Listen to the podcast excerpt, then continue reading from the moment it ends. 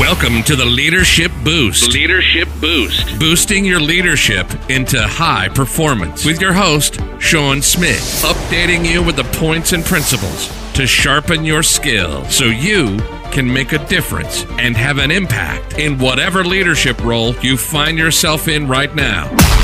Forget the fluff and get the stuff with Sean.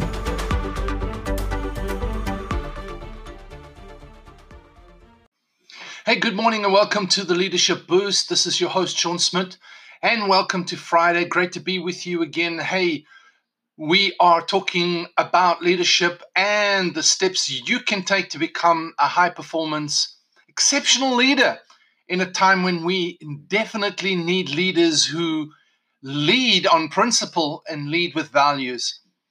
You know, I've been speaking about uh, your your courage as a leader, talking about your internal sense of self worth, your personal value, your personal internal security, all the internal side that creates courage for you as a leader. This is your inner leadership. There are four aspects to leadership. One is your spiritual, two is the physical, Three is your inner, and then four is your outer leadership. You've got to have all four and be developing in all four areas for you to be an effective leader. Really, what we've got to look at is today is just that thinking about the inner side of the leadership. Your personal worth, your personal value, your personal internal security, all internal parts of who you are are your greatest strengths if you have them, but they are your greatest enemies if you are undeveloped and immature in those areas. The inner side of leadership starts here.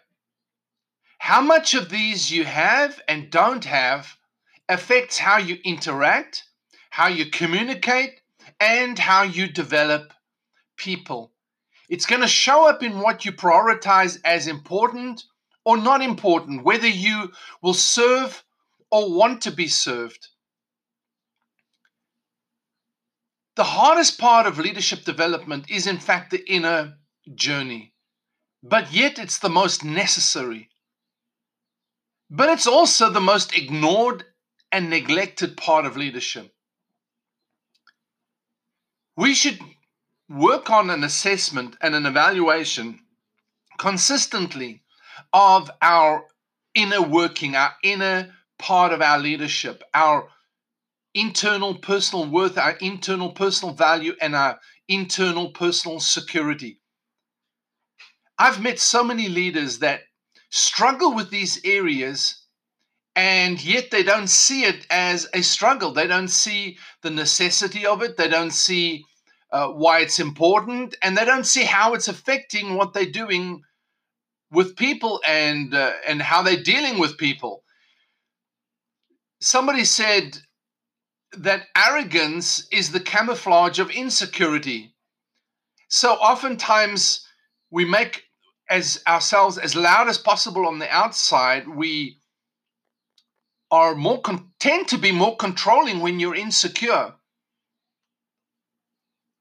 And insecurities is basically just because you haven't done the secure work on the inside. You haven't done the journey on the inside. And until you get that journey right, you don't have the right mindset for leadership. Because leadership is about people, how you relate to people, how you empower them, how you equip them, and how you engage them.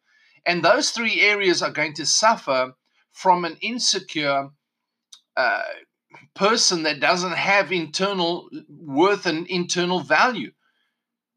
So take the time to assess where you are in your maturity as far as those three areas are concerned.